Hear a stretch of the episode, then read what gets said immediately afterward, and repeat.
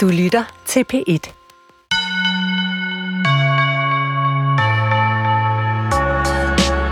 Lige om lidt så er der jo øh, folketingsvalg, og et af de store temaer, spår jeg, det bliver det her med at få omsorgspersoner i stald. Altså sygeplejersker, plejehjemsansatte, pædagoger. Hvordan får vi dem til at uddanne sig, og hvordan får vi dem til at blive i stillingerne? Det kunne jo godt hænge sammen med sådan noget som øh, bedre løn og bedre vilkår, men det kan jo også dreje sig om det her med, at de, der ikke er i fagene, gør sig meget, meget lille begreb om, hvad der egentlig foregår. Altså, hvad sker der i børnehaven? Hvad sker der på bostedet? Hvad sker der på plejehjemmet? Og så er det jo, at man kunne gå til skønlitteraturen for at få svar på nogle af de her spørgsmål. Men den har været meget tavs synes jeg, øh, når det gælder for eksempel daginstitutioner. Altså, jeg kan ikke komme på en roman, der foregår i en børnehave. Men det råder en ny bogserie bod på. Her er nogle helt nye noveller om livet på øh, bosteder og på fritidshjem, og det er noveller, der er målrettet de pædagogstuderende. Nu er spørgsmålet bare, om man overhovedet har lyst til at uddanne sig som pædagog, når man har læst de noveller. Det er nemlig sådan et ret øh, grumt billede af noget af omsorgsarbejdet, der males i dem. Det skal vi tale om i dag i Skønlitteratur på P1, så jeg sidder med to gæster, der næsten smiler øh, af denne præsentation, og næsten sidder i gro og tænker, hvad, hvad skal der foregå? Øh, I er mine guider ind i omsorgsverdenen og i denne nye bogserie, nemlig forfatter øh, Stine Askov. Velkommen til. Tak skal du have. Egentlig uddannet pædagog. Ja. Og har arbejdet som pædagog i altså over 20, 20 år. år. Ja. Men arbejder ikke som pædagog mere. Nej. Så du slap ud i tide. Jeg slap ud i tide. Og nu har du skrevet et par af novellerne til den nye bogserie, som er rettet pædagogstuderende. Ja. Øh, og også aktuelt skal jeg sige med den roman, der hedder Nøjsomheden. Så har jeg på min anden side Julie Top Nørgaard. Velkommen til. Tak skal du have. Øh, underviser på øh, pædagoguddannelsen, journalist, skønlitterær forfatter og redaktør jo på en del af den her bogserie, som jeg sidder med, som, som henvender sig altså specifikt til pædagogstuderende. Øh, og øh, novellerne udspiller sig forskellige steder, børnehaver, bosteder fritidshjem. Vi skal høre noget oplæsning øh, senere. Øhm, og så skal jeg også lige sige til de lyttere, der tænkte, jamen var det ikke Hanne Vibeke Holst i dag? Øh, jo, det var det egentlig, men øh, Hanne Vibeke har lagt sig med noget snue, så det interview er altså rykket et par uger, men det skal nok komme. Øh, tilbage til den her bogserie, som har fået nogle skønne titler. Den første, som øh, foregår for de helt små børn, den hedder Mælkekassetårn, daginstitutionsnoveller. Hvem har fundet på denne titel? Altså, øh, der optræder nogle mælkekasser i en af novellerne. Og jeg tror nok, at måske optræder ordet mælkekassetårn faktisk ikke. Øh, så, så måske har jeg fundet på det. Men jeg så det på en eller anden måde for mig, da jeg så den scene i novellen, og så altså, synes jeg, det var et dejligt, meget, meget sådan konkret ord. Men det her med daginstitutionsnoveller, det lugter jo næsten af Sovjet. Nå okay, det synes jeg ikke, den er også rød og sådan noget. Det, det synes jeg ikke, men jeg synes, at det var altså også sådan en dejlig konkret, ligesom øhm, øhm, sådan etiketter for på det, og sådan dejligt øh, sådan besværligt ord, ikke? Men, men, men meget specifikt, og det, det handlede også om, at så kunne vi gå med den der titel, fordi øh, redaktøren var lidt bekymret over titlen, men når vi så fik en, en undertitel på, så kunne vi ligesom pege det i en retning, som var ret, øh, ret specifik. Ikke? Og de andre øh, i serien, der er kommet ind nu, hedder jo sådan noget skønt noget. Altså, der, den øh, novellesamling, vi skal høre øh, en bid af i dag, den hedder En hummer kan ikke dø. Noveller om social og specialpædagogisk arbejde. Og så er der den, der også lige er kommet, der hedder Levn efter personspecifikke aktiviteter. Socialrådgiver noveller. Øhm, hvordan kom ideen overhovedet i stand til den her øh, serie med noveller, som så er målrettet øh, pædagogstuderende? Øhm, altså jeg husker det sådan, som at jeg sad med nogle kolleger på pædagoguddannelsen til en fest, og talte om, om ikke man kunne nøjes med at læse skønlitteratur. Altså en, på pædagoguddannelsen? Ja. Om ikke man kunne lave et helt pensum, som bestod af skønlitteratur, fordi det jo øh, må, de, de ting, som vi skal arbejde med, eller pædagogerne skal arbejde med, må findes ude i litteraturen, og det gør det jo også i et vist omfang. Øhm, men det, selvfølgelig skulle vi ikke have en hel uddannelse, der var bygget op om det, men på en måde kan jeg godt lide ideen, fordi det handler om at finde en eller anden form for noget, der ligner noget, der ligesom er sandt. Og vi underviser jo med en masse materiale, som også er rigtig fint, men som er dels af sådan teoretisk materiale, og så sådan en masse cases og sådan noget, som er meget sådan simulakrumagtigt, som er meget sådan noget med, at vi, vi strikker en, en situation frem, som passer til noget teori. Og det bliver sådan en mærkelig, øh, kedelig måde at undervise på, hvor de studerende meget skal finde frem til de rigtige svar på, hvad er det, vi leder efter. Og vi synes, vi havde brug for øh, nogle, altså nogle rum på en eller anden måde, eller nogle måder at snakke med de studerende på, som ikke var så sådan, øh, optaget, hvor vi ikke var så optaget af selv at finde de rigtige svar hele tiden. Men hvor vi kunne diskutere alt det, der er super indviklet og super ambivalent og paradoxalt og, og sådan for evigt uafklaret i, i den der pædagogiske praksis, for man ved jo aldrig, at man har gjort det rigtigt. Altså man kan godt nogle gange vide, at man har gjort det forkert, men man kan faktisk på en eller anden måde aldrig være sikker på, at man har gjort det rigtigt. Og derfor synes vi, at vi manglede noget at tale ud fra, som åbnede op for alle de der sådan, øh, mellemtilstande og øh, sådan gråzoner. Men, men Stine Askov, da du læste pædagog, det er jo så altså mange år siden, men synes du, dengang du læste, at du savnede skønlitteratur øh, for at, at, at ligesom komme igennem uddannelsen og blive en bedre pædagog? Jeg er jo et menneske, der har stort set al min viden fra skønlitteratur. Jeg har aldrig været nogen sådan ørn til at gå i skole, men jeg har altid været utrolig glad for at læse skønlitteratur. Og jeg synes jo, øh, at lære at læse, det er jo sådan et, et uskyldstab på en eller anden måde, fordi har du først lært det, så kan du få alt at vide. Og øh, altså, viden, der kommer til dig gennem en god fortælling, det er jo viden, man virkelig kan, øh, kan forstå. Øh, jeg synes, det er sådan i det pædagogiske felt, at øh, teorien bærer man jo i sig, alt det tunge teori, man har læst, men alt, hvad man står i, er jo helt afsindigt konkret. Og derfor tror jeg, at øh, skønlitteraturen kan være med til at give nogle, eller de her noveller i hvert fald, kan være med til at give nogle andre bud øh, på handlemuligheder, øh, fordi teorien er meget lidt handleanvisende, synes jeg.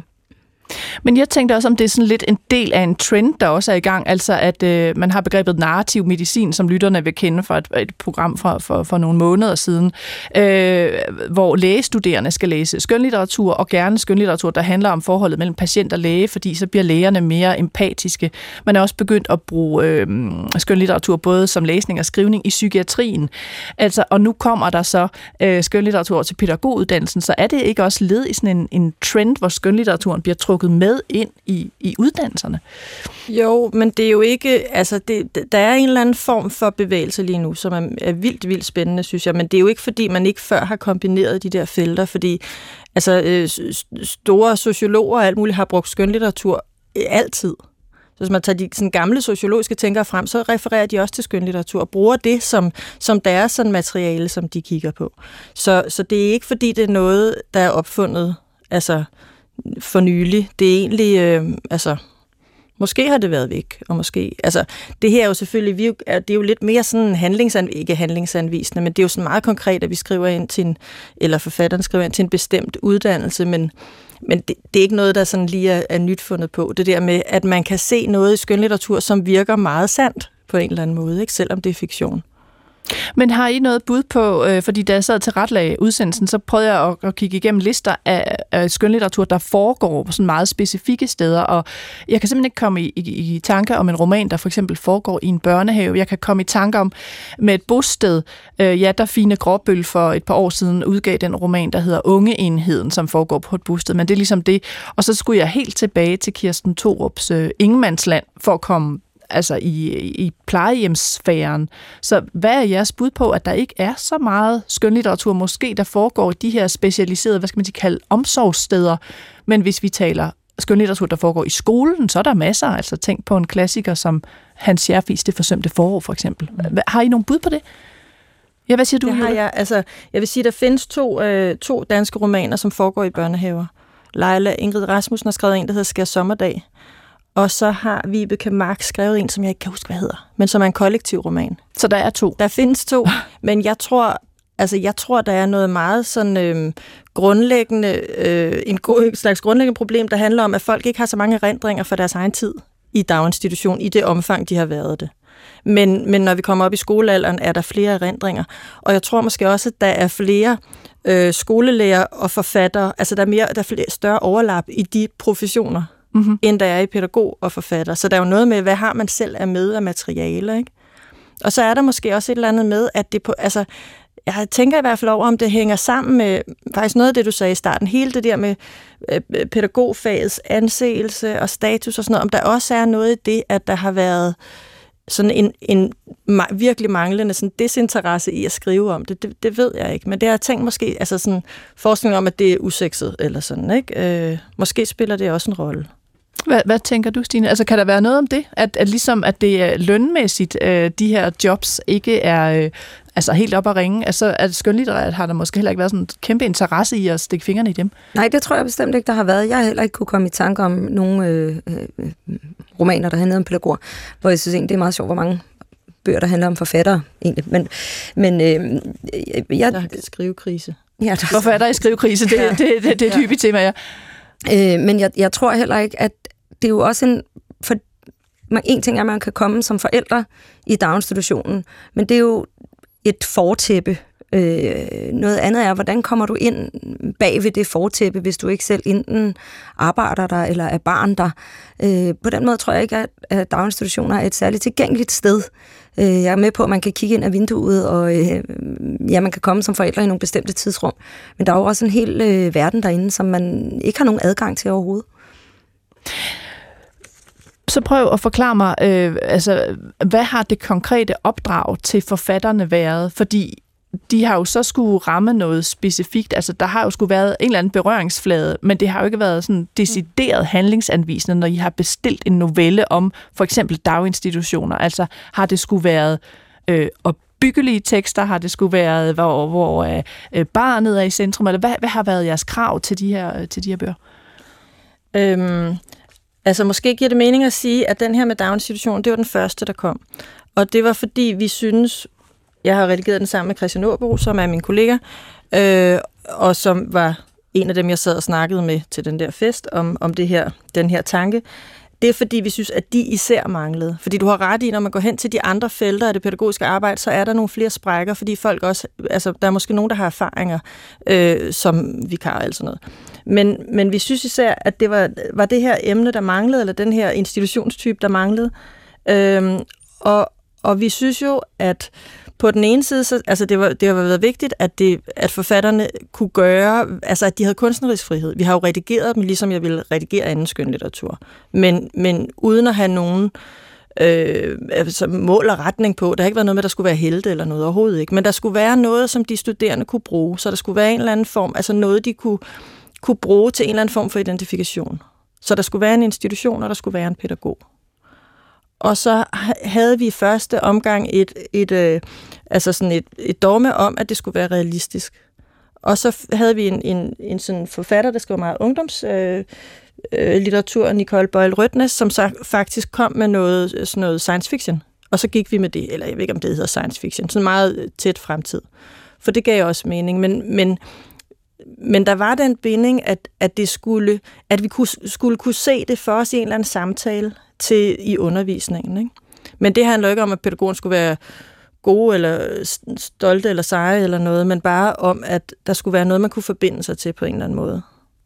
Ja. Og det er jo sådan en ret øh, altså prominent liste af forfattere, det er det i alle øh, tre bøger, så Sanne Munk Jensen, øh, så har vi Lars Frost, Hanne Højgaard Viemose, øh, Annelise Marstrand Jørgensen, og, og kigger vi på nogle af de andre, øh, øh hvad hedder det, øh, bøger, så er det jo sådan nogle som øh, øh Glenn Beck og Karoline Albertine Miner, Maja Lukas, øh, Jeppe Brixvold, Emma Bess, øh, altså der, der er virkelig mange øh, forskellige stemmer, øh, Cecilie Lind, øh, Maja Elvekilde, Møller, øh, Peter Frederik Jensen.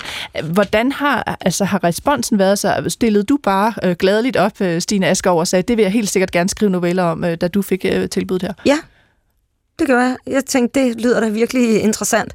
Nu er det selvfølgelig også, fordi jeg har en særlig interesse i det felt og øh, har jo også været med til at have øh, pædagogstuderende i de institutioner, jeg har arbejdet, og tænkte, det, det, det, det skal jeg da absolut øh, være med i det her. Så jeg stillede glad og beredvillig op, og, og, og startede jo med at have en, en tekst, der var 50 sider lang, ikke? Og sagde, jeg kan godt skrive mange flere, ja. hvis det er. hvis, hvis nogen springer fra. Ja. Men hvordan har det været med de andre forfattere, I har fået med? Altså har det været nemt at få forfattere, når man har bedt dem om at skrive om, om for eksempel daginstitutioner eller bosteder eller sådan? Altså hvad, hvad har responsen været? Øhm, jeg synes ikke, det har været svært at få dem med. Altså der har været nogen, der har sagt nej af forskellige grunde. Øh, men men jeg, altså, det, var ikke, det var ikke svært at få folk med, men det var meget forskelligt, hvordan folk gik til opgaven. Det var virkelig, virkelig forskelligt. Og der var også nogen, der havde nogle forbehold eller nogle bekymringer, som handlede om det der med at blive sat, hvad hedder det, spændt for en vogn. Altså, skal jeg så, hvad er det, jeg skal bidrage ind i, eller hvad er det, du vil bruge min tekst til, eller hvorfor, altså, hvad er det sådan, er der et projekt her, eller sådan, ikke? Og så det har vi jo haft en masse snakke om, men jeg synes ikke, det, altså, det har ikke givet nogen problemer sådan i processen, men det var vigtigt for os at sige, at der var ikke noget med, at man blev spændt for en vogn. Udover den vogn, der hedder, det skal være noget, vi kan snakke om. Altså, øh, men, men folk har jo ligesom i andre sammenhænge, altså fatter er jo ekstremt forskellige og har reageret, altså, og vi har haft meget forskellige processer med dem, og meget, altså, blandet os mere eller mindre, men ikke i deres eget projekt med teksten. Men i alt muligt sådan ligesom mere pragmatisk om, her bliver vi i tvivl om, her kan vi ikke forstå, og sådan noget. Kan det passe, at man kan gøre det, når man lige, altså alt sådan almindelig øh, sådan noget fornuftig øh, redigering, ikke? Men jeg tænker, øh, Stine Asger, du har jo så kunne bruge noget erfaring for, for din 20-årige pædagogvirket, men mange af de andre forfattere, øh, kan jeg ikke lige komme i tanke om, har arbejdet med det fag. Altså, kan man så bruge det, de skriver, når det jo så bare er digtet, og har der været krav om en vis mængde research, eller har de bare kunne skrive, skrive ud af? Fordi hvis de også skal ramme en vis realisme, så kan man jo ikke godtage hvad som helst. Nej, klart. Altså, og, men det har vi jo været sådan lidt garanter for. Og der har også været et par stykker, der sagde, det har jeg simpelthen, altså der ringer ingen klokker. Jeg ved ikke, hvor jeg skal gå hen med det, hvor vi bare havde en en forestilling om en stemme, vi gerne ville have med. Og det, jo, det var jo helt reelt. Men, men der er faktisk en del, der har nogle, nogle, sådan nogle øh, slags øh, naboerfaringer, eller sådan pårørende erfaringer, eller har, har kendt kender til nogen, der arbejder i praksis. Så der, har, der er nogen, der har et indblik i praksis. Og så er der jo også nogen, der bare, altså der, som skriver ud fra sådan et forældreperspektiv. Så får man det med. Øh, Ja, men, men der, der, altså, og, og nogen havde brug for lidt hjælp til noget af det der med, hvordan ser den her dagligdag ud. Man, man kunne levere enormt meget på det der med mødet med professionen, for eksempel, ikke? som jo også er enormt vigtigt for de studerende, tænker jeg. Lad os prøve at hoppe øh, ud i, øh, i en af novellerne, og det, øh, som jeg sagde i, øh, i min intro, øh, det er, det er jo klart, at de er målrettet de pædagogstuderende. Spørgsmålet er, har man lyst til at være pædagog bagefter? Det var den tanke, jeg sad med, da jeg øh, havde læst øh, altså, din anden novelle, den der er i, øh, i den øh, midterste bog, der hedder En hummer kan ikke dø, hedder den øh, novellesamling. Og der, det er jo så det, der hedder noveller om social øh, og specialpædagogisk arbejde, så der har man også med voksne at gøre. Øhm, og du har, har skrevet den øh, novelle, Stine Asgaard, der hedder øh, Hvorfor niver du? Og det kan godt være, at du lige skal bare prøve at sige øh, lidt om, altså vi, vi er på et bosted.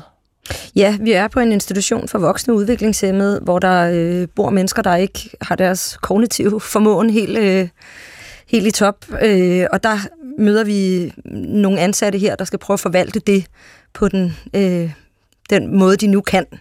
Jeg synes, det er et område, som øh, har været meget øh, underfortalt. Vi hører sådan nogle grumme historier om, hvordan at øh, på plejehjem og på de her typer af institutioner, så bliver beboerne ydmyget og behandlet på en mulig måde kan vi se dokumentarprogrammer om og læse øh, artikler om osv. osv. Men jeg synes egentlig, at i alle de øh, fremstillinger af det, der øh, synes jeg ikke, der er nogen, der har gjort sig særlig umage med at træde et skridt længere tilbage og sige, jamen hvorfor kan sådan noget overhovedet finde sted? Altså hvad er det for nogle arbejdsforhold? Hvad er det for nogle mennesker, der arbejder her? Hvordan er de mennesker uddannet? Altså øh, jeg har erfaring med, at du kan gå nærmest direkte ind fra gaden og varetage så stort et ansvar, som at prøve at få et, et menneske til at, at trives i de udfordringer, nu har. Og øh, jeg synes, der er nogle helt andre ting på spil, end, end, øh, end, den, end kun at fremstille den overlevelsesstrategi, man kan være nødt til at tage sig som personale, hvor man jo simpelthen altså bliver forrådet, for ellers kan man ikke være i det. Og det øh, synes jeg, man kunne belyse på mange andre måder, end at udskamme øh, det personale, der nu øh, står i de her situationer, som, som øh, ja, bliver sådan lidt sensationelt. Ikke?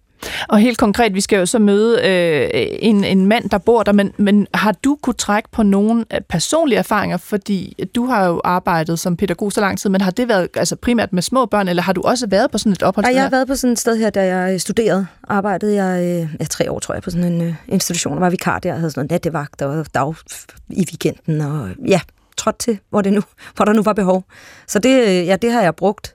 Der er jo også sket øh, garanteret alt muligt, som jeg ikke har kendskab til, men nu har jeg lavet en, en fiktion her, ikke? Lad os prøve at høre noget af den. Øh, som sagt, jeg synes, det er noget af det mest øh, på mange måder hjerteskærende, øh, jeg har hørt i, eller læst i år. Vi, vi, kan ikke, vi har ikke tid til hele novellen, men vi, vi tager noget af begyndelsen, og så hopper vi ligesom ned nogle steder, så skal jeg nok lige prøve at sige, hvad er det, der er sket i mellemtiden. Men hvis, hvis du lægger ud, øh, Stine Asgaard, med, med, med begyndelsen af novellen, hvorfor niver du? Jeg bruger mere og mere tid på cykelparkeringen, når jeg møder ind på eftermiddagsvagt. Jeg væver mig ved at gå ind på arbejdet og står længe og fumler med cykellåsen. Institutionen ligger grå og fladtaget med en halvvissen pelargonie i vinduet hos os i gruppe 3. Man kan ikke have noget pænt derinde. Pynten, jeg havde med til Halloween, den holdt heller ikke. Mille er i vaskerummet, da jeg kommer ind og hænger min jakke på personaleknæerne. Hun har vasketøjet i dag. Jeg har janvagten. Det har jeg haft i flere uger. Mille har fået hele spore. Efter den første uge gav hun mig en håndcreme fra urtekram, som, fra urtekram for det ekstra arbejde. Nu tager hun det for givet, at hun aldrig skal have janvagt mere. Jeg er ked af det, siger hun, men jeg kan jo ikke. Jeg nævner ikke mit knæ. Når de ni beboere i gruppen kommer hjem, får de kaffe og småkager ved det lave bord i stuen, så de kan mærke, at det nu er os, der skal være sammen resten af dagen. Jan har sin egen termokande. Hans navn står på et stykke plaster. I den er der halv-halv af kaffe og vand, ellers brænder han sig, når han ikke kan vente på, at kaffen bliver kold. Småkærne står under en serviet, så de andre beboere får en chance, inden Jan ser dem og spiser dem. Et øjeblik sætter jeg mig med en chat kaffe. Dagen bliver hård nok. Jeg sidder ude på kanten. Sofaen er uhumsk af gammel mad og kaffe, spyt og hår. Hej Lærke, hvordan gør, går det, spørger Mille, da hun kommer ind fra vaskerummet. Jo, kom din mor så og spiste i går? Ja, jeg havde lavet flødekartofler. Mille smiler og strækker sig. Jeg kan se i hendes øjne, at nu kommer beboerne hjem. Hun får den lille usikkerhed. Fatima bliver kørt ned i liften. Mille og jeg sender hinanden et blik. Man vender sig ikke til de forvredne kroppe. Fatima, der sidder med armene permanent bredt ud. Jan med kraniet trykket ind i den ene side. Solvej, der sætter i med sin høje vin og iler pletskallet ind til bordet. Hej Jan, siger jeg til ham. Han skæver til mig fra sin halv lukkede øjne og går et par skridt på stedet. Så maser han sig forbi mig med rygsækken i hånden. Jeg hjælper ham med at få den hængt op på knæen. Har du haft en god dag? Jeg ligger forsigtigt hånden på hans arm. Først står han stille, så giver det et ryg i ham. Hvorfor niver du, lille frøken? Jan har sin sætning, som han siger til alt. Hvorfor niver du, lille frøken? Eller hvorfor niver du, lille Jan? Ingen ved, hvor han har den sætning fra. Han har sagt den, siden han flyttede ind på institutionen for 20 år siden. Jeg kan nive dig i næsen, siger jeg. Indimellem smiler han, lyser op i et kort glimt, når jeg siger sådan. Men ikke i dag. Det får det til at spænde i mig, om det bliver sådan en dag. Vi går ind til kaffebordet. Mille skærmer kaffen og småkærne nede i sin ende. Vi sætter os i den lille sofa, der er reserveret til os. Mille sluder om vejret, om spaghetti bolognese. Hun har sin særlige opskrift. Ingen svarer hende, men det er alligevel rarere, at nogen siger noget, end at der er helt stille. Jan sluger sin småkage uden at tykke, så hælder han kaffen ind. Mille ser utålmodigt på mig. Skal I ikke afsted så? Den, der har Janvagten, skal sørge for, at Jan får gået sine tre kilometer inden aftensmaden. Om det så er snestorm, ellers bliver han umulig. På vejen ud snupper Jan småkagen, som Kim holder i hånden, og sluger den uden at tykke. Vi har bestemt, at Kim går med tyk trøje og skjorte under, så mærkerne ikke bliver så slemme, når han bider sig. Med tænderne bider han fat i tøjet og bider til, mens han siger sin strobelyde. Undskyld, siger jeg til Mille, men det går bare så hurtigt. Ja, det er jo lige det, siger Mille. Det var jo derfor, vi tog det kursus. Det har hun sådan set ret i. Vi har været på kursus for at lære at se tegnene, så vi kan være på forkant. Vi var enige om, at vi havde brug for efteruddannelse. Jo, jo, siger jeg. God tur, siger Mille. Ja, og så øh, genfortæller jeg lige, hvad der sker. Altså, så, så går hun turen med ham, og det øh, går ikke vanvittigt godt. Jan finder nogle øh, nedfaldsæbler i en have, som han bare vader ind i, og begynder at spise alle de her æbler. Han bliver stukket af, af øh, vipse, øh, som, som er der, og, og hun har virkelig svært ved at styre ham. Og så kommer de tilbage på afdelingen. De skal spise, øh, og han, øh, Jan han øh, tager nogle af de andres mad og hælder mad rundt, øh, og det går rent galt. Han er virkelig svær at styre styre. Og efter maden, så, så springer vi så ind, hvor øh, Jan nu igen er på spil, og øh, ligesom har været øh, ude af Lærkes øh, hvad skal man sige, syn, så han er hoppet ind på en anden beboers værelse. Inde, inde på Kims værelse står Jan med ryggen til. Hans enorme silhuet er kastet op på gardinet. Kim har vågelampen tændt. Systematisk spiser Jan den pose vingummi, Kim har fået af sin mor, da hun var på besøg. En lille hennafarvet dame, der klipper Kims negle og har en enorm sæk af kalendergaver med til ham til jul. Så glad Jan er for mad, fisker han alligevel kun en bamse op ad gangen og putter den i munden med sin barnefinger. Han gør det i et utroligt tempo, der ydes, øges yderligere, da Mille og jeg kommer til. Han er ikke dummere end det. Han ved, at eventyret stanser med os. Det flammer op i hans øjne, da han snupper de sidste vingummier og propper dem ind. Jan, råber Mille. Jan, siger hun så mere stille. Undskyld, jeg råbte, men Jan altså. Vi må ikke råbe. Det kræver en del ikke at give efter for det. Jan visker sin sætning om lille Jan. Kim bider sig i underarmen. Det er voldsomt. Nu har han sin pyjamas på og ikke det tykke tøj. Når man rører ved hans arm, er huden for tykket af at have været bidt i stykker og helet så mange gange. Mille sætter sig hos ham og holder fast om ham, så han ikke kan komme til sin arm. Det er altid den samme arm. Den anden er hvid og fin i huden.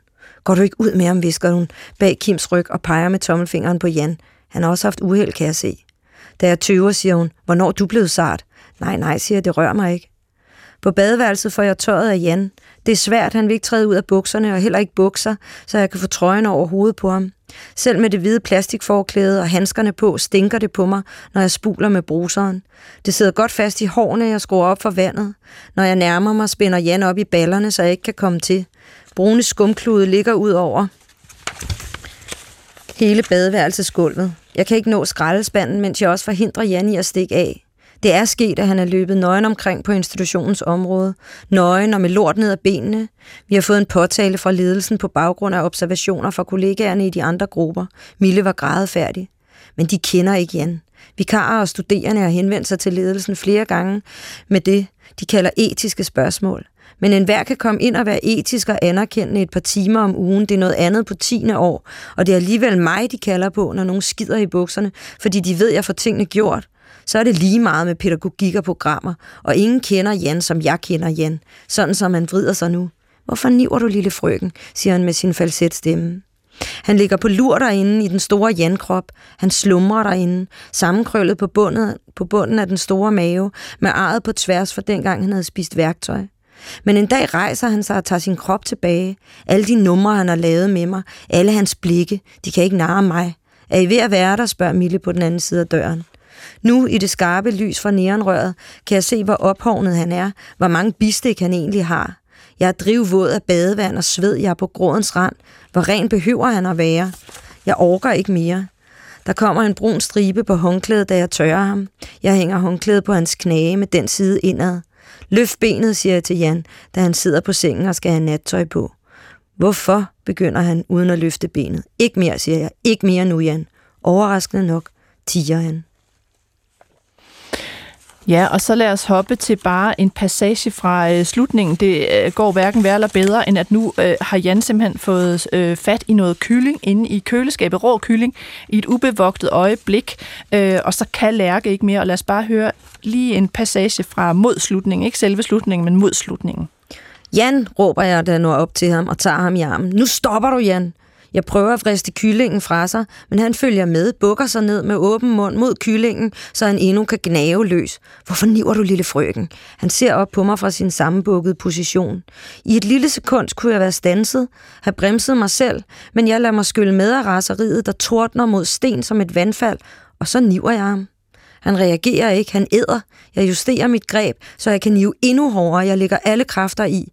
Der er ingen ord mellem os, kun grønten og gnaven. Tårerne render ham ned ad kinderne, mens han endnu gumler, og jeg niver, og han bukker sig længere og længere ned, og vi er fanget i den forrygte situation. Det er en lettelse at løfte foden og losse ham over skinnebenet og gøre det en gang til.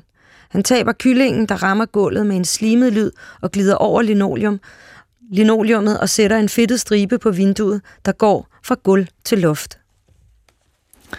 Tak skal du have, øh, Stine Askov. Altså her fra øh, den, en god del af den øh, novelle, der hedder Hvorfor niver du?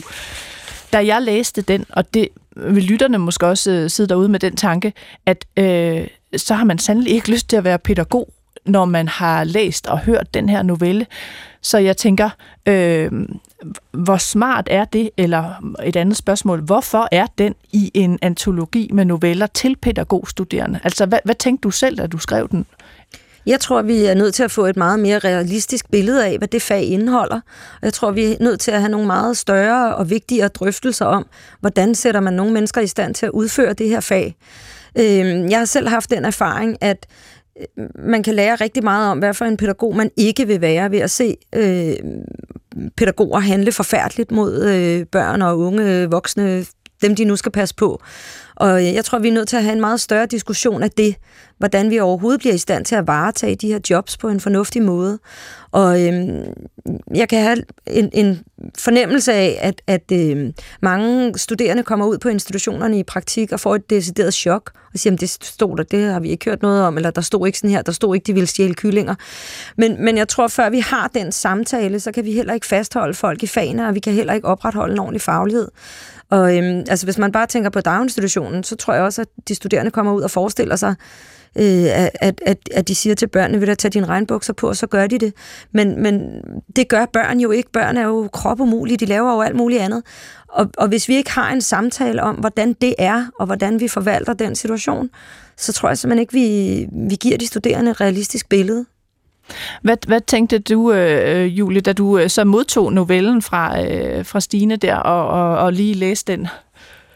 Altså jeg, var, altså, jeg var ekstremt chokeret, og jeg var, altså, jeg tror ligesom dig, altså, det, det jeg jo tænkte, det var, shit mand, er det nærmest for realistisk til, at vi kan sende det her, altså give, dele det her med de studerende. Og det, altså, det er jo ikke, fordi det var svært at tage den beslutning om, at den skulle med. Men, men jeg, jeg kan godt forstå den der overvejelse, er det overhovedet det? Altså, som, at, at det er jo ikke opbyggeligt litteratur. Øhm, jeg synes, at det er vigtigt, at det, den, den her novelle kommer i en samling, hvor der er alle mulige andre noveller. Der er en, som øh, er Thomas Lagerman Lundme, som foregår på et bosted, der minder om, og det er, altså, det er en helt, helt, jeg synes, mm. de er rigtig fine at læse sammen, fordi så får, så får man noget spændvidde på. Men jeg synes, at Stine er fuldstændig ret i, at det kan jo ikke nytte noget, at vi forholder de studerende øh, nogle sandheder eller nogle, nogle virkeligheder. Så, så hvis det så er sådan, at det er skønlitteraturen, der er mere realistisk end det, de ellers læser, så er det jo tankevækkende, kan man sige. Ikke? Men hvorfor kunne det ikke være, lad os sige, at man øh, tog en journalist ud, skrev en, øh, en grundig reportage, fulgte øh, et helt øh, skifte, altså et helt døgn derude, og så gav det til de studerende? Altså, hvad, hvad, er, tager, altså, hvad er fordelen ved, at det er mm. skønlitteraturen, de får? Øh, hvad siger du, Stine? Jeg synes, det giver plads til nogle andre følelser. Øh, det giver plads til en anden refleksion. Hvis vi bare ved, her ser vi et udsnit af virkeligheden, øh, så skal vi forholde os til den konkrete situation. Jeg synes, at øh, i skønlitteraturen, der har du en mulighed for at, øh, at diskutere de følelser, der opstår i os. En rapportage kan jo være meget øh, ligesom betragtende, øh, hvor her er vi jo inde, inde i den omsorgsperson, der skal udføre det arbejde, altså i, i, i lige den novelle, jeg har skrevet. Ikke? Og det, det, det synes jeg giver nogle andre muligheder for at forbinde sig til historien. Øh, selvfølgelig findes der også alle mulige gode dokumentarer, rapportager osv., osv. Men, men jeg synes stadig, det er noget andet, at vi ved, at det her er trods alt en fiktion. Men hvordan, øh, og det er jo et spørgsmål til jer begge to, hvordan gør den her novelle, og jeg ved godt, det er en del af, af, af samlingen, men hvordan gør specifikt den her novelle de studerende øh, til bedre pædagoger. Altså en ting er, at de får et varsel om, at sådan ser virkeligheden også ud.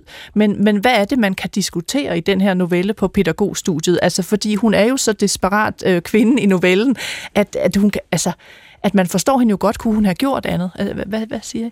Jamen, jeg, altså, jeg tænker, at altså, det er helt afgørende, synes jeg, i forhold til, hvis det var en reportage eller sådan noget, det er jo, som Stine siger, man lever sig ind i det, at man er der, og at den ambivalens er til stede, hvor man er i tvivl om, hvad man selv ville have gjort. Fordi man identificerer sig 100% med hende, indtil så virkelig filmen knækker, og hvor man er nødt til at spørge sig selv, hvad man, altså, om man kunne have været om man kunne have været hende. Ikke? Så jeg synes, altså novellerne skal jo ikke, altså de, skal, de er jo ikke handleanvisning, de skal jo ikke klæde pædagogerne på, eller de studerende på til noget bestemt, men de skal sætte altså sætte nogle samtaler i gang, hvor vi kommer i kontakt med alle de der mellem, mellemfølelser, der er, altså alle de dilemmaer, der er, som når du siger, Stine, der er jo nogle vilkår derude, som, som nogle gange og nogle steder er super problematiske, men der er også en eller anden form for handlerum, og det er vi nødt til alle sammen at forholde os til. Og vi er også nødt til at tænke sådan, hvad, hvad, var jeg, hvad vil jeg være for en, når jeg stod derude? Fordi vi har en masse studerende, som også er enormt forskellige, og som, når jeg læser novellerne med dem, så reagerer de jo også meget forskelligt. Altså, så der er jo nogen, der bliver vrede på, øh, på pædagogen, der er nogen, der bliver vrede på kollegaen, der er nogen, der synes, det bare er for ulækkert. Der er nogen, der, altså, så, så, så vi, får mulighed for at have nogle snakke, som handler om, øh, hvor de studerende ligesom er sat i spil på en helt anden måde, end også hvis de læser en, en reportage, som jo på en eller anden måde skal vinkles en vej og sådan skal være glat. Ikke? Det her det er meget mere øh, sådan mudret, og det tror jeg, at den praksis er, som man skal ud i. Men er der nogle pædagoger, der siger, når du underviser og, og underviser i de her noveller, og siger, øh, ærligt talt, øh, jeg har ombestemt mig, jeg har alligevel ikke lyst, øh, hvis det er det her, jeg skal ud til? Nej, det er der ikke nogen, der har sagt. Men altså, jeg, har, jeg tror, altså, der, jeg har haft kolleger, altså vi har diskuteret det. Øh, men, men der er ikke nogen studerende, der har sagt, at de ikke vil ud i det. Men de har set sådan en lille smule altså sådan lamslået ud bagefter. Ikke? Og så har vi jo diskuteret det der med, hvad så, hvad er det, altså, hvad er det, det her kræver os? Hvad er det for nogle processer? Du sagde også, Stine, det der med, at vi kan også forholde os lidt teoretisk til det der med, om der er noget med forrådelse, og det er altså nogle bestemte processer, som, som, som leder til den her form for situation. Okay, så hvad er det, hvor er det, man skal spole tilbage? Hvad er det, vi er nødt til at have med? Hvad er det for nogle snakke, man er nødt til at have med sine kolleger i den pædagogiske praksis, hvis man skal undgå sådan nogle situationer her? Så, så vi kan godt forholde os til noget, altså vi kan godt, det kan godt hjælpe, tror jeg, de studerende med en eller anden form for beredskab, både på, hvad der kan ske, men også på nogle refleksioner om, hvordan man skal forholde sig. Jeg tror da i hvert fald også, at øh, uanset hvilken rolle man har, eller hvilket omsorgsfag man har, så, så øh, mener jeg, det er helt urealistisk, at der ikke vil opstå negative følelser inde i en. Altså hvis man har et barn, der ligger og flyner fuldstændig ud, eller en, en, en mandsperson, der bare øh, løber afsted og frossen kylling. Altså, der, pædagoger er jo ikke overmennesker. Selvfølgelig får vi jo også negative følelser. Øh, og det, jeg bestemt ville synes, man skulle tage op, når man læser den her novelle, det er, hvad gør vi ved det, før vi handler på det? Altså selvfølgelig skal vi jo ikke handle på det, men hvad er der af værn? Hvad er der af muligheder for supervision, for efteruddannelse, for øh, altså et, et, et kollegialt rum, hvor man kan tale om de her negative følelser, inden man, man tillader sig at handle på dem? Og, og, øh, øh, og hvad, hvad, hvad gør vi, når de opstår? For det gør de jo.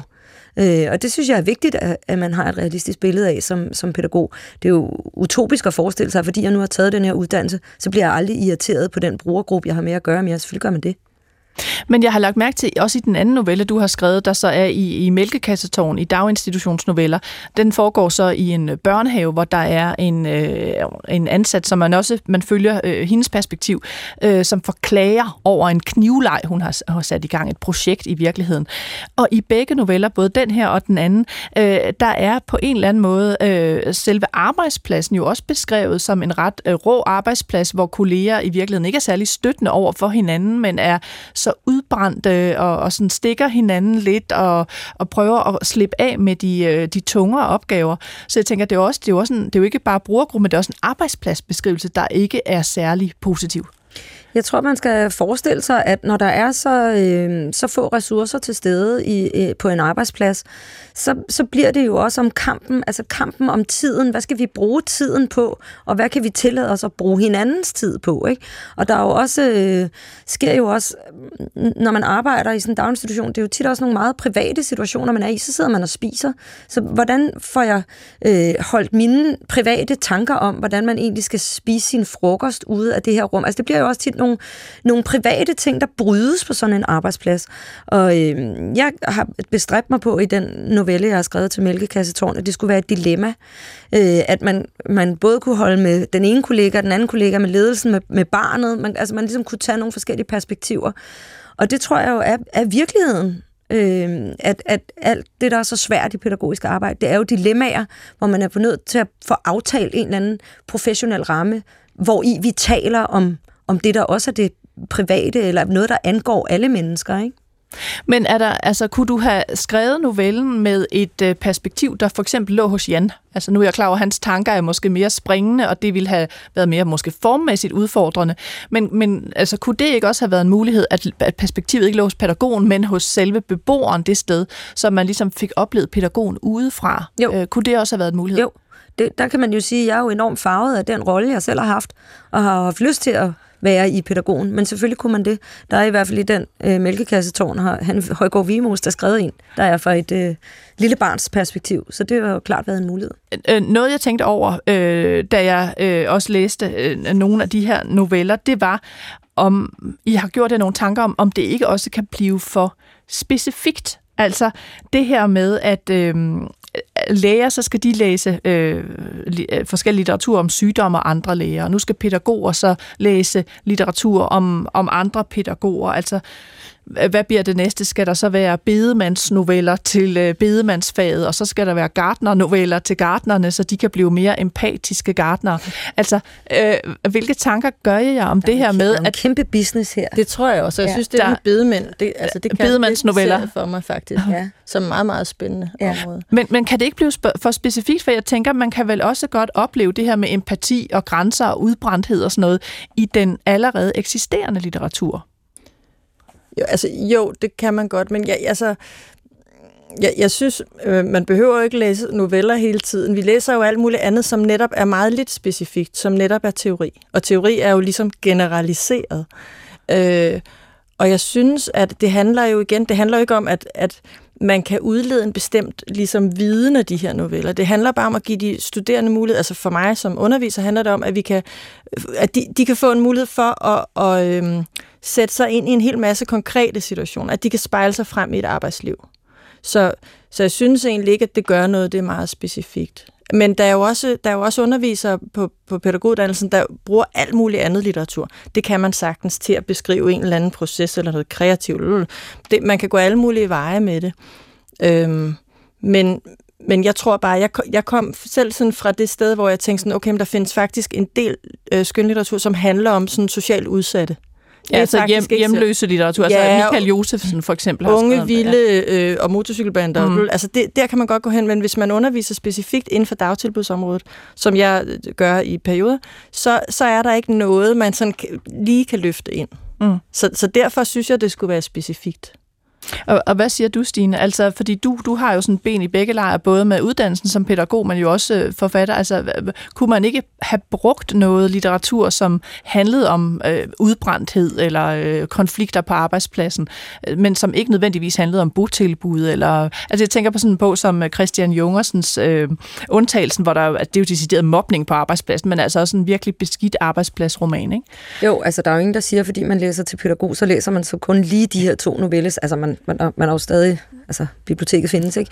Men, øh, øh, men jeg synes også, der er øh, noget specifikt over at arbejde i en daginstitution, eller over at arbejde på sådan et, et botilbud eller en, en institution for udviklingshemmede eller sådan noget. Og der, der synes jeg, det er, er øh, helt relevant at læse noget, der er meget specifikt til det, fordi mm, det, jeg, jeg, min påstand vil være, at det skaber nogle andre diskussioner, og, og jeg synes også, der er en... Øh, øh, bare det, at nogen har sat sig ned og skrevet noget til min til min uddannelse, det vil jeg selv have en større interesse i, eller selv føle mig omfavnet af. Men jeg kunne heller ikke lade være med at tænke på, om forlagene har en vis interesse i at kunne ligesom, øh, altså, sælge klassesæt og sige, jamen alle seriøse uddannelser nu, de har øh, litteratur, der handler om dem selv. Øh, se på lægefaget, se på pædagogfaget, så nu skal I også professionsuddannelse inden for et eller andet. Nu skal I også have jeres eget skønlitterære sæt. Så der er vel også for forlagene en, en ret økonomisk interesse i det her. Ja, altså det, det, det kræver jo, at der er nogle uddannelser, der synes, det er relevant. Det er jo ikke forlagens skyld, der bestemmer, hvad der skal undervises i, og jeg tror, fordelen vil rigtig gerne sælge nogle klassesæt, men det er jo faktisk ikke helt sådan, man, man øh, strukturerer indkøb af, af undervisningsmateriale, så det kan de godt, men det, det er jo kun interessant, de, de kan jo kun tjene penge på det, hvis der er nogle uddannelser, der, der kan se en form for behov, og det tror jeg bestemt ikke alle uddannelser kan. Men jeg tror faktisk, der er noget i det, Stine siger med, at det er, et, det er også nogle ret specielle arbejdspladser. Altså, de er ikke mærkelige eller noget, men de er enormt styret af nogle, nogle, nogle vilkår, som på den ene side handler om alt det der med at give omsorg og udvikling og dannelse, og på den anden side er sådan meget stramt styret økonomisk og, og politisk. Så det, det er svært bare at løfte en, en øh, problematik om forrådelse eller udbrændthed ind fra et andet sted. Det, det kan man selvfølgelig godt, men der er så mange vilkår på spil for pædagoger, som, som det giver mening også at tage med i de der øh, diskussioner, tror jeg. Men jeg tænkte også på, at der i virkeligheden var mange andre, øh, der havde brug for at læse de her noveller, og ikke kun pædagogstuderende. Altså, er dem, der i virkeligheden har, har brug for at læse de her noveller, er det ikke folk, der sidder også helt uden for det fag? Altså, og netop lovgiver på det her område? Jo, eller, det synes jeg, der ville være fabelagtigt. Altså, jeg synes, der er sådan en... Øh, Ja, det må ja, du lige sige igen, Julie. Jeg siger bare, at vi sendte der også en til ministeren. Altså, det er jo klart, men det, det, det kan vi jo selvfølgelig synes. Altså, vi synes jo måske, os to, der sidder her, synes jo, at alle, der har nogen som helst indflydelse i det her land, skal læse de her noveller, og alle, der tænker på at tage en uddannelse, skal også læse dem. Ikke? Men sådan har alle det jo med det, de laver, at de synes, øh, at det er det vigtigste. Men der er jo også godt stof i det. Altså, kunne du finde på at skrive en øh, øh, botilbudsroman, øh, Stine Asgaard, altså sådan ja. decideret? Ja, jeg, øh, jeg har været meget optaget af, hvor, hvor, hvor underfortalt øh, hele det øh, omsorgsfelt er. Øh, og, og egentlig været ret hissig over at gå og høre hele sommeren her med, hvor er det dog sært, at der ikke er nogen længere, der søger de her velfærdsuddannelser. Jeg tænkte, jamen altså, hvad tror I selv? Altså, jeg, jeg, jeg, jeg har været ret øh, undrende over for den undren, at, at ingen har ville søge de her uddannelser. Øh, og tænkte, jamen det, der, der er jo masser af mennesker, der har prøvet at fortælle jer, hvorfor I virkelig mange år. Og det at være pædagog er jo at arbejde øh, nederst i en politisk ledet organisation, hvor at øh, har du en eller anden kritik, du gerne vil rejse, jamen det når jo aldrig frem til den, der øh, tager beslutningerne. Vel? Og det, øh, derfor synes jeg da absolut, at man skulle øh, give sig i kast med det, hvis man har nogen form for indflydelse på arbejdsvilkår og øh, forhold i daginstitutioner og på botilbud osv. Øh, de, pædagogen står jo altid i et dilemma, synes jeg, skal den arbejde opad, altså skal den arbejde for forvaltningen, for ledelsen, for øh, kommunen, eller skal den arbejde nedad til børnene? Og det er jo altid sådan et øh, dilemma, man, man trækkes i den ene og den anden retning, ikke? Men jeg tænker, alene når du fremlægger det her, kunne det jo også være noget, der kunne fylde en hel roman, altså for den såkaldt almindelige læser, nu laver jeg godsøjne, ja, ja. altså som ikke har nogen aktier i det, men fordi det sted med de dilemmaer simpelthen også er litterært spændende som sted, og der kan udfolde sig nogle plots, ja. som sagtens kunne være øh, meget større end en novelle. Ja, det, det er jeg optaget af. Det, det kunne jeg sagtens forestille mig at, at give mig i kast med. Men jeg tror, det her, altså der, det, det er det der, vi kommer tilbage til noget, vi startede med. Det er sådan en blind plet. Jeg ved ikke hvorfor, altså fordi der var også mange, der var tøvende, da vi talte om det i starten. Altså, altså forfattere og Både med? forfattere, forlag og alle mulige, altså sådan, altså, men, men jeg tror, der sker noget de her år. Der sker noget med det fokus, der er kommet på, på velfærdsprofessionerne, eller hvad vi nu skal kalde dem. Så, så måske ændrer det sig lidt, men det har været sådan noget af det der, det er lidt ligesom Lolland, altså sådan noget, man altid glemmer findes, eller altså øh, ikke opmærksom på mangler på kortet. Men jeg tror også, det er en, en, en, en historie, man kan have tendens til at føle, man har hørt, når de har ikke penge nok i daginstitutioner, når de har ikke nok ansatte. Altså det er ligesom, det, det er jo nærmest noget, man ikke længere kan høre. Det, det, de, de fortæller dig det i radioen, og du hører det nærmest ikke, fordi det er jo bare ligesom den samme gamle sang. Så, så øh, at, at kunne beskrive det felt fra et andet sted, end bare ud fra øh, øh give os flere penge, kunne jo også være interessant, ikke? fordi det er, jo, det er jo heller ikke hele løsningen. Vel? Altså, der er jo også øh, en, en masse ting i forhold til, hvordan er hele området organiseret, hvad, hvordan taler man om, om, øh, om, om de her jobs og uddannelser osv osv. Altså, der, er der er mere i det, end bare at sende flere penge. Og, øh, og det, det, hvis, hvis man kunne gå, gå ind og beskrive det fra et, øh, altså inkorporere det i en litterær setting, det tror jeg, det kunne være super interessant. Jeg tror, der mange mennesker ville, øh, ville kunne blive optaget af det. Altså, øh, tænk at kunne øh, vide, hvad der sker fra, øh, fra 10 til 15, når du ikke har mulighed for at hente dit barn tidligt, ikke? eller tænk, hvis man kunne øh, være inde i hovedet på den her pædagog, der nu skal drage omsorg for de her børn. Hvad, hvad tænker hun egentlig? Hvad gør hun så egentlig for nogle tanker? Hvordan er det egentlig at sidde med et barn på skødet, mens en far skal kysse det farvel, og du prøver at læne dig længere og længere tilbage, og du er helt inde i hans parfume, og hans skæg, du berører ved din kind, og du tænker, Åh, hvornår stopper det? Altså sådan nogle øh, oplevelser, tror jeg, kunne være interessante og mangfoldige gøre og meget øh, øh, øh sanselig, og for mig den her novelle, øh, altså, ja, meget hjerteskærende, men også øjenåbnende. Jeg kunne egentlig godt have lyst til, at vi sluttede af med begyndelsen på den øh, novellen, du har skrevet til, øh, til den, der handler om daginstitutioner. Og igen, vi kan jo ikke nå det hele, men simpelthen bare få et lille øh, fornemmelse af, fordi der er vi også inde i hovedet på en medarbejder øh, i en børnehave, og det er den, der hedder øh, Knivprojekt. Og vil du ikke prøve at fortælle bare lidt om, altså, øh, hvor, hvordan og hvem, øh, inden du øh, læser op, øh, Stina? Jo, vi, øh, vi er i en, i en børnehave og følger en pædagog, der har lavet et, øh, et knivprojekt, hvor hun snitter med børnene. Og det er der så to kollegaer, der klager, klager til lederen over, fordi at øh, som kollegaerne siger her, de, de løber rundt og fægter med knivene. Vi, vi tør ikke at være ude på legepladsen, og når den stue er derude, fordi det er jo livsfarligt med alle de knive, og det viser sig også, at forældrene har klaget over det. Og, og mm, ja, der har været en, en, der er nogle forskellige problematikker ind i det, men pædagogen er ligesom så optaget eller så besat af sit eget projekt, og har svært ved at, ved at øh, se, at hun overhovedet nogensinde skulle kunne lave andet end det her øh, knivprojekt. Hun får ellers gode forslag som, som perleplader. Prøv du at, at, at læse en, en, en to-tre sider der, så kommer vi ind i det, altså ja. i knivprojekt. Om eftermiddagen kalder den pædagogiske leder mig ind på kontoret. Jeg er på vej hjem og står med overtøjet på. Luk døren. Når hun sidder ned, kan jeg se, hvor tyndhåret hun er. Du gør mig nervøs. Hun svarer ikke. Jeg har været i fuglereden i otte år. Hun har været min nærmeste leder i to. Jeg skal oplyse dig om, at der er klaget. Klaget? Hun nikker. Din kolleger har klaget.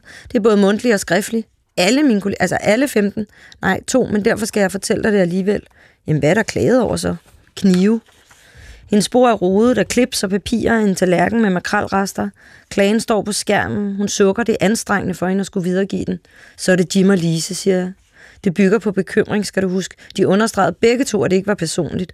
Det er vel personligt, når nogen klager over en. Henvendelsen bygger på bekymring, gentager hun. Hun rejser sig, jeg kan, så jeg kan sidde i hendes stol og læse klagen. Sædet er varmt af hendes bag. Hun trækker ned i sin leggings, da hun rejser sig. Jeg tager en dyb indånding. Vi har med stor bekymring set, hvordan vores kollega fra Ryberne håndterer knive på legepladsen. For det første mener vi ikke, at børn ned til treårsalderen skal have knive, og for det andet har sikkerheden ikke været prioriteret. Børnene har løbet rundt med knive over det hele og truet hinanden. Der har fundet knive i sandkassen, og vi har set flere børn bløde. De har en tavle med et stykke plaster på, for hver gang de skærer sig. Vi har forsøgt at kommunikere med vores kollega, men hun vil ikke stoppe. Derfor henvender vi os til dig. Hun siger, det er et pædagogisk projekt, men nu må det stoppe, så vibernes børn igen kan være på legepladsen uden at være i livsfare. Det kan ikke være rigtigt, at vi ikke kan bruge legepladsen, som vi har lige så meget ret til. Det er hårdt at være inden for hele dagen, især når der også er en kollega syg, Anne, ikke Katrine, og hvornår kommer der en vikar. Forældrene er også glade til os over knivene, så vi savner svar på vikarspørgsmålet og på, hvornår det stopper med de knive. Jeg begynder at grine. Det giver et sæt i kajen. Jamen, I guder. Du tager det ikke alvorligt, at dine kollegaer er utrygge. Gør du? Ja, det kan jeg da love dig for. Men hvordan ved du, det er mig? Hvad mener du? Ja, mit navn er ikke nævnt. Det kan være hvem som helst for ryberne. Men det er det jo ikke. Jeg er fri i 20 minutter, jeg skal i netto. Nu sidder jeg her og hører en klage over mig selv. Nu må det stoppe. Herre Gud, du har selv godkendt projektet, siger jeg. Jeg har ikke godkendt trusler og knive i sandkassen. Nej, men det er jo også noget pjat, det de skriver. Der har været et enkelt uheld. Jeg vil bare oplyse dig om klagen. Vi holder officielt møde i morgen. Jeg skal til kor. Hvad? Ja, vi må tale videre i morgen. Jeg skal til kor, videre og gospel. Men det er projektdagen i morgen. Den sætter vi lige på hold. Jeg kalder dig ind. Hun har frakken over armen. Jeg rejser mig. Det vedhæng, hun har i sin lædersnor, ser ud som om det svæver frit i luften. Snoren har gemt sig i halsen, så nakken stiller. Det vil jeg glæde mig til så. Hun smiler stramt og maser forbi mig. Ude på gangen står Caspian og hans mor. Hans sutsko, spørger hun. Jeg bøjer mig og fisker dem ud under bænken. Alt forsvinder derind, siger jeg. Tak, siger hun. Vi ses i morgen. Ham her, han står jo tidligt op. Hun ruder Caspian i håret. Han prøver at åbne hendes taske for at få det tykke gummi, hun har lovet ham. Mens jeg låser min cykel op, ser jeg Jim inde på legepladsen. Han er lukker. Sammen med de to sidste børn spiller han basket, skyder bolden op i nettet, der hænger en meter over jorden, for så at løbe rundt med armene op over hovedet og hude. Det ene barn står og ser på Jim, det andet holder fast i trådnettet og spejder efter sin mor. Jim går med sådan en lille hue. Den varmer ikke ørerne, men sidder midt oven på hovedet og ser dum ud. Han kommer til at skubbe til den ene dreng, så han vælter og begynder at græde. Ja, ja, siger Jim til ham, så var det jo heller ikke værre. Han tager fat i drengens jakke og rejser ham op. Stop så, siger han. Argumenterne mod Jim raser rundt i hovedet på mig. Han er nyuddannet, han blev ansat i sommer lige fra seminaret. Jeg ydmyger ham med de ting, jeg siger til ham i mit hoved. At han er doven og inkompetent og en idiot simpelthen. Jeg har glemt, at jeg er på vej i netto. Tak skal du have, Stine Askov, øh, for øh, begyndelsen på den her novelle, altså Knivprojekt. Igen tænker jeg, har jeg nogensinde, øh, eller ville jeg nogensinde have lyst til at være pædagog, hvis jeg læste det her. Men den åbner for så meget, som vi ikke har tid til at tale om, fordi øh, vores tid simpelthen er gået, så det må være op til lytterne, hvad de får ud af det her, og, øh, og opsøge de her øh, noveller selv. Jeg vil sige øh, mange tak, fordi I var med i dag, forfatter Stine Askov. Tak, fordi du var med. Tak, fordi jeg måtte. Og øh, Julie Top Nørgaard, øh, lærer på, øh, på pædagoguddannelsen, journalist og redaktør og skønlitterær forfatter selv. Så vil jeg også lige nævne bøgerne en gang til, så, så lytterne har mulighed for at finde dem. Altså, vi har talt om, om tre bøger i dag. Der er den første, der hedder Mælkekassetårn, daginstitutionsnoveller. Der er det idé og redaktion øh, Christian Aarbro og Julie Top Nørgaard. Den anden bog i serien øh, hedder En hummer kan ikke dø. Noveller om social og specialpædagogisk arbejde. Igen øh, Julie Top Nørgaard og Marianne Eskebæk Larsen, der står bag den. Og den tredje bog i serien hedder Lævn efter personspecifikke aktiviteter, socialrådgiver noveller, og det er Martin Glaserup og Trine Brinkmann, der øh, har redigeret den. Og alle tre bøger er udkommet på Akademisk Forlag, og der er flere på vej i den her serie. Og hvis man vil øh, gå til forfatternes helt egne udgivelser, så er Stine Askov altså aktuel med den roman, der hedder Nøjsomheden, og Julie Top Nørgaard har blandt andet udgivet de værker, der hedder Kroppen er en si, og jeg går i min fars støvler. Jeg var som altid din vært og hedder Nana Mogensen, og husk, at du kan skrive til mig på litteratursnabelag.dr.dk. I næste uge ser jeg nærmere på en af de bedst anmeldte amerikanske romaner fra sidste år om en meget anderledes familie. Og så kan I altså også glæde jer til Hanne Vibeke Holst om et par uger. Vi høres ved.